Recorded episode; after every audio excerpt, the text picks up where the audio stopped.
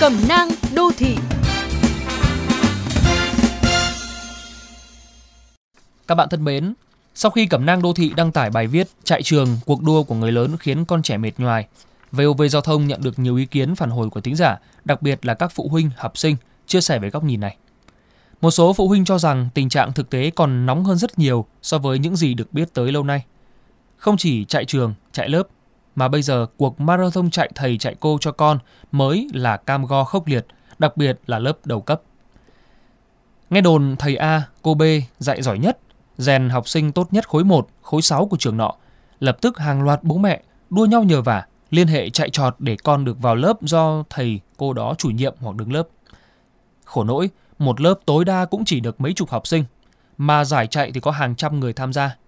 Cho nên nào thì can thiệp từ trên cao, nào thì tác động từ phía sau hay đặt vấn đề trực diện.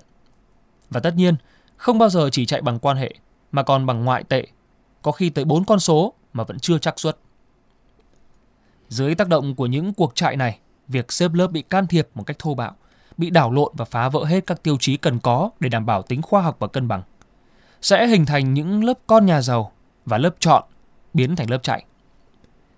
Cảm giác tự ti vì bị phân biệt có thể sẽ xuất hiện ở nhóm trẻ em không nằm trong lớp chạy. Cùng với đó là khả năng thiệt thòi về cơ hội học tập, thiếu bình đẳng về mức độ quan tâm. Trong khi áp lực lại đổ dồn lên một số thầy cô được đánh giá là trội hơn. Cơ hội phát triển đồng đều chất lượng giảng dạy và học tập của nhà trường cũng bị tổn hại. Đó là điều mà các bậc phụ huynh đứng ngoài cuộc chạy này chỉ biết ngao ngán lắc đầu. Sao phải chạy mệt thế các bố mẹ ơi? Trẻ em có đáng bị quan tâm thái quá theo cách này hay không? Chúng sẽ thế nào với áp lực đè nặng ngay từ đầu rằng bố mẹ mất bao công sức tiền bạc mới chạy được vào đây, liệu mà học hành cho xứng? Lẽ nào chúng ta yêu con bằng cách tước đi của chúng cơ hội tự thích ứng, tự trưởng thành từ chính những sự khác biệt trong môi trường sống, môi trường học tập hàng ngày?